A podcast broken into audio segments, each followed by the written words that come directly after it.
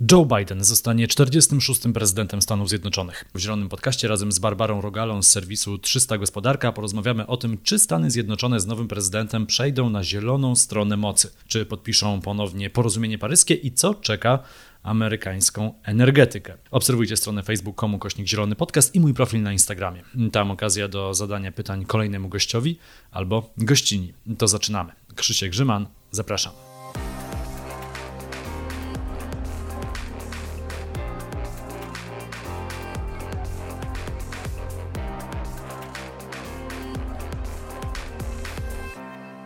Gościnią Zielonego Podcastu jest e, Barbara Rogala, dziennikarka serwisu Czysta Gospodarka, autorka tygodnika klimatycznego, też newslettera 300 Klimat. Dzień dobry. Dzień dobry, bardzo mi miło. E, Joe Biden wygrywa wybory prezydenckie, zostanie 46. prezydentem Stanów Zjednoczonych.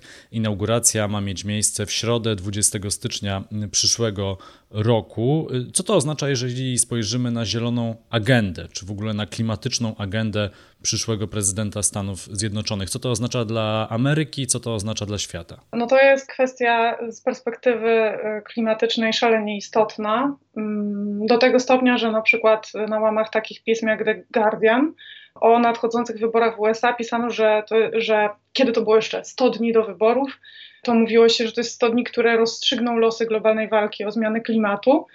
I tu przede wszystkim tak naprawdę chodzi o politykę dotychczasową Donalda Trumpa, a niekoniecznie samego Joe Bidena, dlatego że Trump zasłynął z tego, że mm, jest takim wielkim hamulcowym walki ze zmianami klimatu w Stanach Zjednoczonych. E, a przede wszystkim to się objawia e, jego polityką dotyczącą porozumienia paryskiego, e, Chociaż nie tylko, dlatego że w wewnętrznej polityce ekologicznej i klimatycznej Stanów Zjednoczonych Trump też zrobił wiele żeby spowolnić jej zazielenianie się. To znaczy, on odwrócił bardzo dużo regulacji takich proekologicznych, ograniczających emisje, ograniczających zanieczyszczenia, e, o, e, ochro dotyczące ochrony obszarów e, jakichś cennych przyrodniczo. I wiele robił też, żeby sprzyjać jakby właśnie wydobyciu paliw kopalnych całemu temu przemysłowi. E, no ale rzeczywiście kluczowe dla globalnej polityki jest właśnie jego podejście do porozumienia paryskiego, dlatego że on w roku 2019 e, jego administracja zdecydowała o tym, że Stany Zjednoczone jako pierwsze w historii, bardzo niechlubne to pierwsze miejsce, e, z porozumienia paryskiego wystąpią. A trzeba tu powiedzieć, że to jest porozumienie, które początkowo w 2015 roku przystąpiło do niego 195 krajów bardzo nieznacznie mniej je ratyfikowało. Jego celem jest e, zatrzymanie, spowolnienie zmian klimatu, które następują w wyniku e, jego ocieplania się przez działalność człowieka. Chodzi o to, żeby zatrzymać wzrost temperatur na półtora, w najgorszym wypadku dwóch stopniach. I teraz, jeśli jedna z największych gospodarek światowych, jaką jest, są Stany Zjednoczone, e, decyduje się, że się z nami w to nie bawi, no to y, wykonuje bardzo jakby krecią robotę dla całej ludzkości. A warto jeszcze dodać, że porozumienie paryskie zakłada też walkę ze skutkami y, zmian klimatu i to taką wspólną właśnie międzynarodową, bo przecież na przykład Stany Zjednoczone już dzisiaj z tymi skutkami muszą się mierzyć. To znaczy, mniej się mówi o tym właśnie z powodu wyborów, ale przecież pożary w Stanach Zjednoczonych trwają cały czas, cały czas trawią Kalifornię. Floryda na przykład zagrożona jest e, podnoszeniem się poziomu mórz. Ja bardzo polecam taki interaktywny, świetny, już dość stary internetowy artykuł z The Washington Post, który nazywa się Gone in a Generation i oni tam opowiadają o tym, jak e, zmiany klimatu już dzisiaj wpływają na przykład na rolników w Stanach Zjednoczonych, jak wielkie inwestycje oni muszą poczyniać, żeby w ogóle móc dalej funkcjonować w obliczu coraz częstszych służb, coraz wyższych temperatur i tak dalej. Więc wycofanie się z porozumienia paryskiego jest tak naprawdę długofalowo przeciwko Stanom Zjednoczonym, przeciwko całemu światu. No i z tego powodu e, tak, wiel, tak bardzo oczy tego świata zainteresowanego walką z, e, z globalnym e, ociepleniem były zwrócone na te wybory, a właściwie cały czas są. E, no bo trzeba jeszcze powiedzieć, że mm, po tej decyzji, która zapadła w 2019 e, roku dotyczącej wyjścia Stanów Zjednoczonych z e, porozumienia paryskiego, musiał upłynąć rok, dlatego nieważne jaki był wynik wyborów, 4 listopada kilka dni temu. Stany Zjednoczone wycofały się z porozumienia paryskiego już oficjalnie, a dzień później już na Twitterku Joe Bidena mogliśmy przeczytać, że za 77 dni jego administracja z powrotem przystąpi do porozumienia paryskiego. Właśnie, właśnie o to chciałem zapytać. I co będzie teraz? Będzie wielki powrót? To będzie łatwy powrót? Może jeszcze z takiej czystej faktografii można dodać, że Stany Zjednoczone są odpowiedzialne za prawie 18% światowych emisji, a porozumienie paryskie, jego tekst został ratyfikowany już nawet przez Rosję w ubiegłym roku. Rosja odpowiada za 7,5% emisji, a spośród takich emitentów, których emisje są e, powyżej 1% światowych emisji, to wśród sygnatariuszy brakuje tylko i wyłącznie Iranu oraz Turcji no i aktualnie Stanów Zjednoczonych. Jak będzie wyglądał ten powrót? Trudno mi powiedzieć od strony formalnej, dlatego że nie jestem ekspertką, ale co można powiedzieć bez wątpienia, to to, że no, nikt nie będzie y, chyba się y, obrażał na Stany Zjednoczone i odwracał od nich plecami z powodu tego powrotu. Jakby to jest coś, czego wszyscy oczekują, że Stany Zjednoczone dołączą do tego pochodu. No warto sobie wyobrazić to, że teraz, kiedy niedawno, na, w ciągu ostatnich dni, Chiny, gigantyczny truciciel, zdecydowały, i ogłosiły publicznie, że do 2060 roku będą neutralne klimatycznie, że w 2030 osiągną szczyt swoich e, emisji, one będą potem spadały. E, to tak naprawdę mamy Chiny, wielką gospodarkę, Unię Europejską, która do 2050 roku zamierza być neutralna klimatycznie. E, razem z USA to by, byłaby to połowa chyba niemal E, światowych emisji, e, które, e, państw, które są emitentami, które, które miałyby politykę klimatyczną zmierzającą do ograniczenia właśnie emisji generowanych przez człowieka. No to jakby jest mm, warunek tego, żeby ten plan oparty przecież na działaniach naukowców, tak, na wiedzy naukowej, się ziścił, żeby udało nam się rzeczywiście zatrzymać wzrost temperatury zgodnie z planem porozumienia paryskiego. To jest ciekawe, bo wspomniałeś już o pożarach lasów w Stanach Zjednoczonych, słyszymy co jakiś czas o huraganach, ale jednak w kwestii polityki klimatycznej Amerykanie są nadal bardzo podzieleni. Zresztą Polacy też są podzieleni, jeżeli chodzi o politykę klimatyczną, patrząc na to, na kogo głosują. No ale dziś rozmawiamy o Stanach. No i było ciekawe badanie mm, takiego think tanku, który pytał o to, jakie tematy są najważniejsze w tych wyborach, co na tej agendzie politycznej powinno być najwyżej, a co na dalszych miejscach i polityka klimatyczna zajmuje dopiero 11 miejsce. To dziwi. To dziwi, to prawda. To prawda, że to dziwi, ale e, to dziwi właśnie globalnie. A też trzeba przyznać, że to nie jest do końca tak. E, wydaje mi się, że po prostu chodzi o taki psychologiczny mechanizm. E, to jest oczywiście moja osobista interpretacja. Trudno jest myśleć o zjawiskach, które mają tak globalny, tak daleki w horyzoncie czasowym wymiar, w których tak trudno jest poczuć naszą sprawczość i też trudno jest zaobserwować związki przyczynowo-skutkowe e, między tym nieszczęściem, które mnie spotyka, nawet jeśli to jest pożar, no bo przecież pożary zdarzają się również jakby zupełnie poza kontekstem zmian klimatu, ponieważ trudno jest zauważyć związki przyczynowo-skutkowe między kwestiami tak złożonymi, to być może dlatego klimat nie jest na pierwszym miejscu, ale nie można też powiedzieć, że, że on nie zyskuje na znaczeniu i że Amerykanie na przykład nie rozumieją tego, że, że on wpływa na ich życie. E, ja z kolei znalazłam takie informacje, że e, dotyczące transformacji, odejścia od paliw kopalnych, że w USA również rośnie świadomość tego, że e, że należy już tej transformacji dokonać. 69% wszystkich wyborców tak powiedziało. Oczywiście więcej demokratów, bo 83, ale również wśród republikanów ponad połowa uważała, że ta transformacja jest czymś nieuniknionym. Co w ogóle zresztą jest świetnym, świetnym przykładem tego, że Trump w ogóle czegoś nie zauważa ważnego, bo on y, strasznie. Mm, strasznie zaciekle broni, y, broni węgla, broni gazu i ropy, właśnie nie widząc chyba tego, że ludzie coraz lepiej rozumieją, że nie trzeba aż tak bardzo trwać e, przy, przy tych paliwach kopalnych, że to naprawdę już najwyższy czas, żeby ruszyć do przodu. No i też, e, też inna, inna dana, 60% Amerykanów uważa, że zmiany klimatu są poważnym zagrożeniem dzisiaj. I to wzrosło w ciągu ostatnich 10 lat o kilkanaście procent, więc nawet jeśli to jest 11 miejsce, Fajnie by było, gdyby było wyższe, ale wyobrażam sobie, że jest wiele psychologicznych czynników, które decydują o tym, że że jakby inne sprawy zyskują mm, priorytetowe znaczenie. A mamy koronawirusa, no każdy zajmuje się dziś przede wszystkim prawdopodobnie na przykład zdrowiem, tym czy będzie miał pracę za miesiąc, więc E, więc rozumiem jakby, że nie jest to pierwsze miejsce, ale naprawdę to nie tak, że Amerykanie czy ktokolwiek dziś na świecie jest zupełnie nieświadomy, że, mm, że trzeba mm, pochylić się nad e, przyrodą, bardzo szeroko rozumianą, zadbać o walkę ze zmianami klimatu. A swoją drogą może też jest trochę mm, tak jak w Polsce, że jedno się mówi w trakcie wyborów i, i, jedno politycy e, polscy mówili e, o zachowaniu węgla, którego miało nam starczyć na 200 lat w Polsce, tego naszego czarnego złota, co innego się dzieje teraz, gdy polskie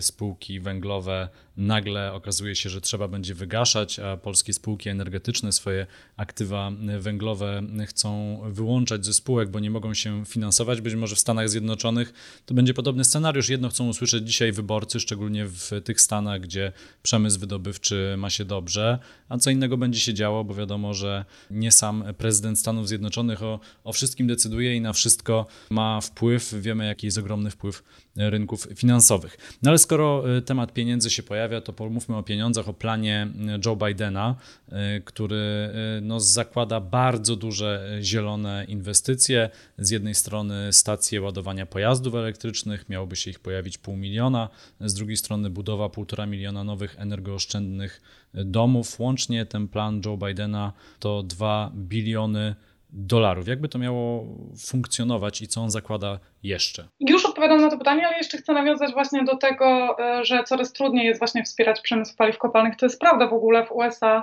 Naprawdę kolejne instytucje finansowe um, zaczynają um, stosować pewne obostrzenia wobec, um, wobec przemysłu wydobycia paliw kopalnych. Ruch dywestycyjny coraz, ma się coraz lepiej. Y, już zdaje się 50 y, globalnych takich instytucji zdecydowało się, że nie będzie już wspierać wydobycia e, właśnie mm, paliw, e, wydobycia kopalin w Arktyce.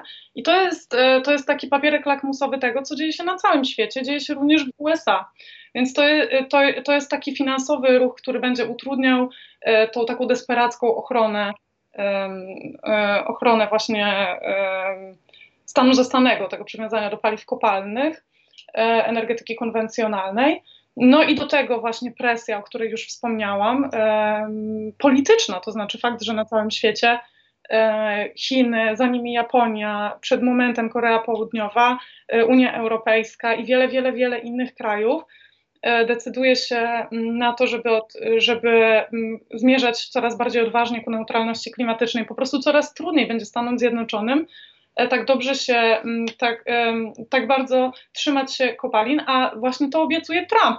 On e, na swoim na swoim Twitterze napisał, że jak długo ja będę prezydentem, Stany pozostaną numerem jeden na, jeden na świecie pod względem produkcji gazu i ropy.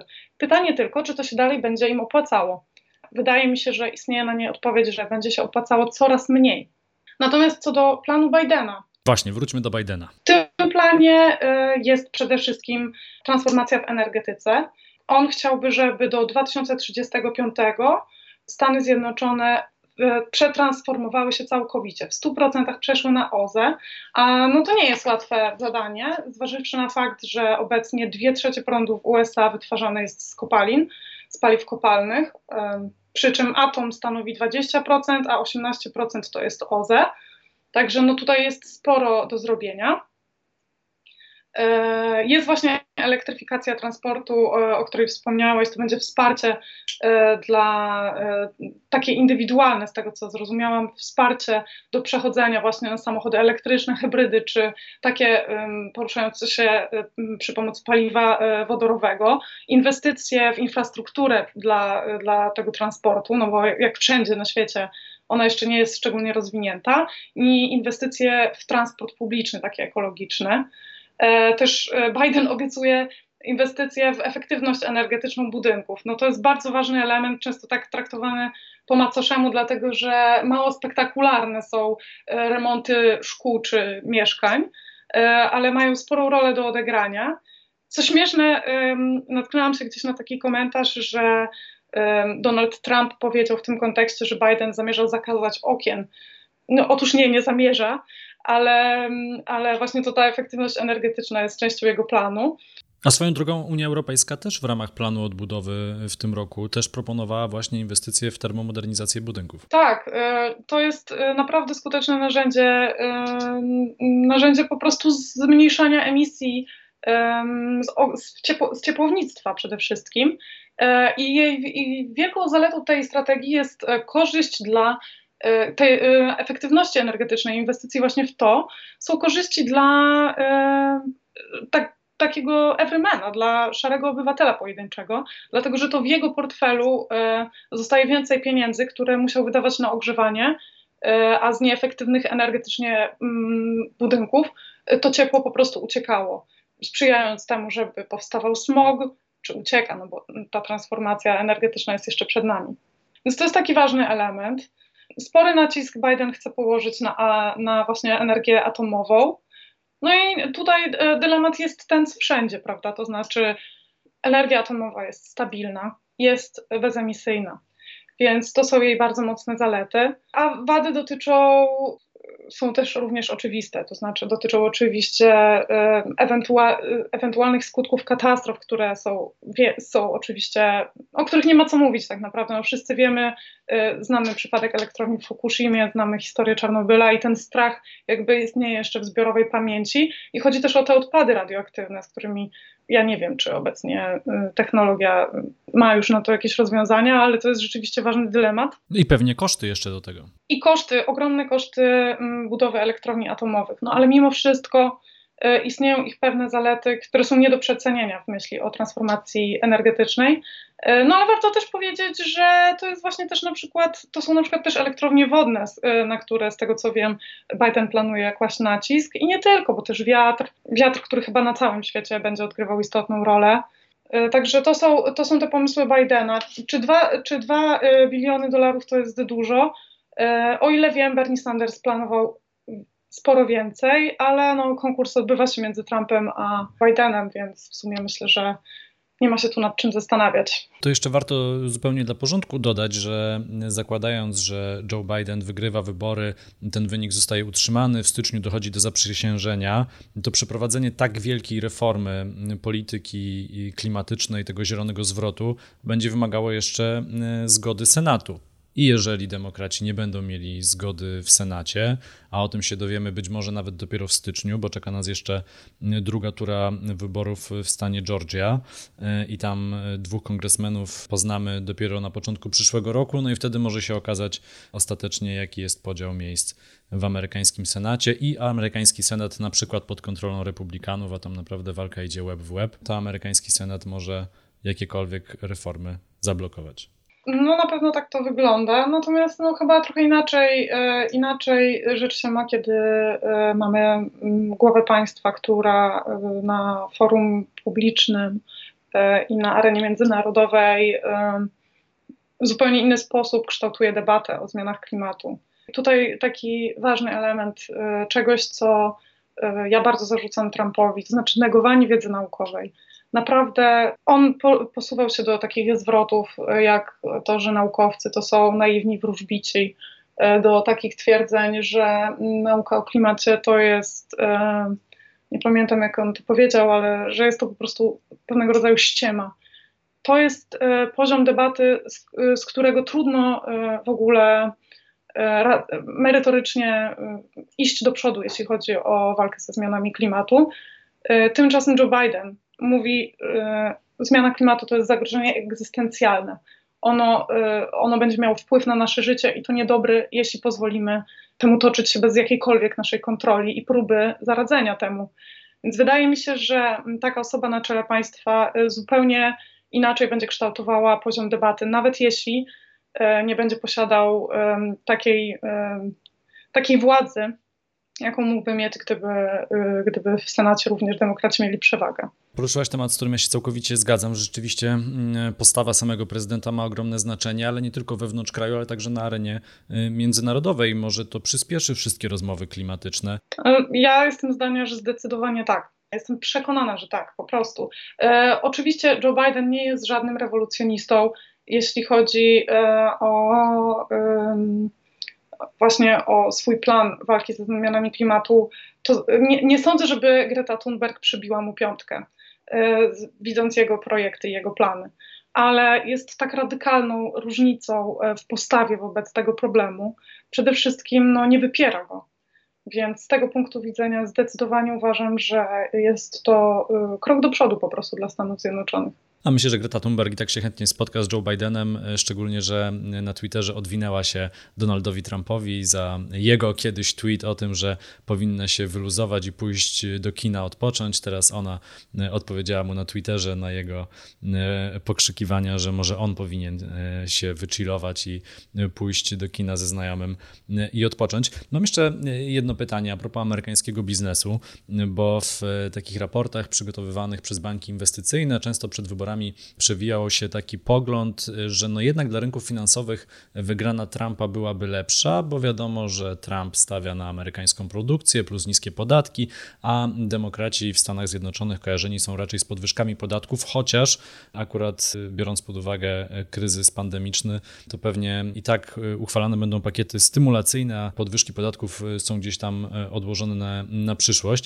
No ale przecież mamy też duży sektor zielonej gospodarki. Wystarczy chociażby wziąć y, jako przykład Tesla. Tesla to jest najwyżej wyceniany producent samochodów y, na świecie, który wcale nie ma najwyższej sprzedaży, to y, warto zaznaczyć. Dodatkowo to jest chyba już teraz siódma największa spółka y, w całej amerykańskiej gospodarce. Spółka, o której 15 lat temu nikt nie słyszał, a tamta branża wydawała się wtedy jakimś całkowitym science fiction, że będą jeździć samochody z bateriami i ktoś się zadowoli tym, że samochód może przejechać łącznie tam 400 km, szczególnie biorąc pod uwagę odległości w Stanach Zjednoczonych. Może to jest jednak swego rodzaju niedoszacowanie Joe Bidena i polityki demokratów, że może oni też będą dobrzy dla gospodarki, ale dla innych gałęzi gospodarki. To jest zdecydowanie prawda. Ja miałam w rękach niezliczone, naprawdę tak mi się wydaje, że to były niezliczone co tydzień. Dostaję raport jakiegoś think tanku e, na temat tego, że zielona gospodarka, zielony zwrot może przynieść korzyści dla gospodarki, może być nawet lepszy dla niej niż pozostawanie w tym modelu business as usual i może przynieść mnóstwo, mnóstwo miejsc pracy. Jedynie e, kwestia polega na tym, żeby nie pozwolić tej transformacji, bo ona jest w jakimś sensie nieunikniona. Po prostu międzynarodowe mechanizmy, które, międzynarodowe polityki będą e, i tak sprzyjały temu, żeby mm, stan rzeczy taki, jaki mamy teraz, odchodził w zapomnienie. I teraz e, kwestia jest tylko w tym, żeby tą zmianą sterować i kontrolować, żeby dać ludziom środki, czas i wiedzę o tym, w jakich obszarach powinni się szkolić. E, umożliwić im przekwalifikowanie się, wesprzeć powstawanie nowych miejsc pracy, a może się okazać, że wcale nie będzie tak, że po prostu wyjdziemy na tym źle, czy że Stany Zjednoczone źle na tym wyjdą. Naprawdę istnieje mnóstwo, mnóstwo takich badań, które to pokazują, że e, zielona transformacja w wielu obszarach tworzy nowe miejsca pracy. Tylko no, trzeba zwrócić się właśnie do ekspertów e, i podjąć działania w tym kierunku. Nie można pozwolić tej transformacji toczyć się własnym torem, bo wtedy rzeczywiście pracownicy, mm, górnicy, pracownicy związani z energetyką konwencjonalną przykładowo, E, po prostu zostaną pozostawieni sami sobie. Ale to jest coś, co, no nie powiem, że proponuję, ale to jest świat e, Donalda Trumpa. To on, to on chce pozostać przy tym, co jest, e, nie oglądając się na otoczenie polityczne i gospodarcze. A jeszcze na koniec, zostawiając już całkowicie Stany Zjednoczone, a patrząc bardziej na gospodarki, na geopolitykę globalnie, wszędzie de facto mamy kolejną falę pandemii koronawirusa. Jedni nazywają ją drugą, inni nazywają trzecią, ale większość państw się dzisiaj z tym musi zmagać. Też jednym idzie to lepiej, innym zdecydowanie gorzej, bo przyspały e, ostatnie miesiące. Pamiętam, jak w kwietniu, maju tego roku rozmawiałem z ekspertami, którzy mówili o tym, że z jednej strony pandemia koronawirusa może być dobrą lekcją i nauczką, że powinniśmy szybciej działać i walczyć ze zmianami klimatu, bo nikt takiego piekła na własne życzenie, a jednak o zmianach klimatu wiemy, o pandemii trudniej było przewidzieć, nikt nie chce tego e, przeżyć, a że z drugiej strony jednak o zmianach klimatu będzie się mówiło teraz mniej i one zejdą na dalszy plan, dlatego że ważniejszy jest dzisiaj kryzys w służbie zdrowia i kryzys gospodarczy, który jednak gdzieś tam chyba nas wszystkich zacznie dotykać. I pytanie, na jakim etapie jesteśmy dzisiaj, właśnie e, na początku tej drugiej, czy w niektórych krajach trzeciej fali, które podejście wydaje ci się, e, że jest bardziej obowiązujące? Że o kryzysie klimatycznym zapominamy, czy wręcz przeciwnie, że o kryzysie klimatycznym myślimy więcej? No to jest trudny temat, dlatego że E, wydaje mi się, że udało się uniknąć takiego zupełnego zepchnięcia y, tematyki zielonej transformacji gdzieś tam na bok. To znaczy Unii Europejskiej na pewno to się udało. Ja chcę więcej, myślę, że wszyscy zaangażowani w temat chcieliby, żeby to było dużo bardziej radykalne, ale y, trzeba powiedzieć, że na pewno nie jest tak, że, że ten temat po prostu przestał istnieć z powodu walki z pandemią. Mm. Wręcz przeciwnie, o zielonym ożywieniu gospodarczym mówi się sporo. E, natomiast jest taka strona tego medalu, która jest mi bardzo e, bliska, to znaczy mm, niedawno ukazał się raport IPBES, to jest taki, taka instytucja podobna do IPCC, e, zajmująca się środowiskiem i oni powiedzieli, zwracają uwagę na bardzo, bardzo ważną kwestię związaną z pandemiami, to znaczy Ryzyko pandemii rośnie wraz z ingerencją człowieka w środowisko naturalne. Koronawirus jest e, wirusem odzwierzęcym. Takich wirusów, e, które zagroziły e, zdrowiu mm, więcej, no, gospodarce w wyniku tego, że wywołały epidemię, było w historii sporo i one wszystkie są powiązane z wdzieraniem się człowieka w świat naturalny. Dlatego tutaj pokazuje się taka bardzo fajna z mojego punktu widzenia kwestia, to znaczy walka o ochronę y, dzikiej przyrody, o ochronę w ogóle środowiska naturalnego, walka ze zmianami klimatu, bo e, pod wieloma względami to są dokładnie te same narzędzia, których trzeba użyć, dokładnie te same środki, które należy powziąć. E, jest też sposobem zabezpieczania się przed kolejnymi pandemiami. E, świat naukowy stara się alarmować, że to jest coś, na co musimy kłaść nacisk, i mam głęboką nadzieję, że społecznie y, będzie rosła świadomość tego, y, że po prostu y, tak zwane usługi systemowe dzikiej natury, ekosystemowe, przepraszam, usługi ekosystemowe dzikiej natury, to między innymi taka szczepionka, która chroni nas przed kolejnymi pandemiami albo zmniejsza ryzyko ich przyjścia, a wraz z tą świadomością społeczną, wraz z wiedzą naukową, która już jest dostępna i może każdy z nas o tym przeczytać. Przyjdzie też e, jakieś działanie w obszarze polityki w tym kierunku. Znaczy, koronawirus nie jest oderwany od kwestii zmian klimatu. No i tym akcentem chyba zakończymy rozmowę. E, Barbara Rogala, dziennikarka serwisu 300 Gospodarka e, i tygodnika klimatycznego 300 czy 300 e, Klimat. Bardzo dziękuję za rozmowę. Dzięki piękne. To był Zielony Podcast. Kolejny odcinek w niedzielę. W wolnym czasie zajrzyjcie na stronę facebook.com kośnik Zielony Podcast i mój profil na Instagramie. Tam okazja do zadania pytań kolejnemu gościowi albo gościni. Krzysiek Grzyman, do usłyszenia.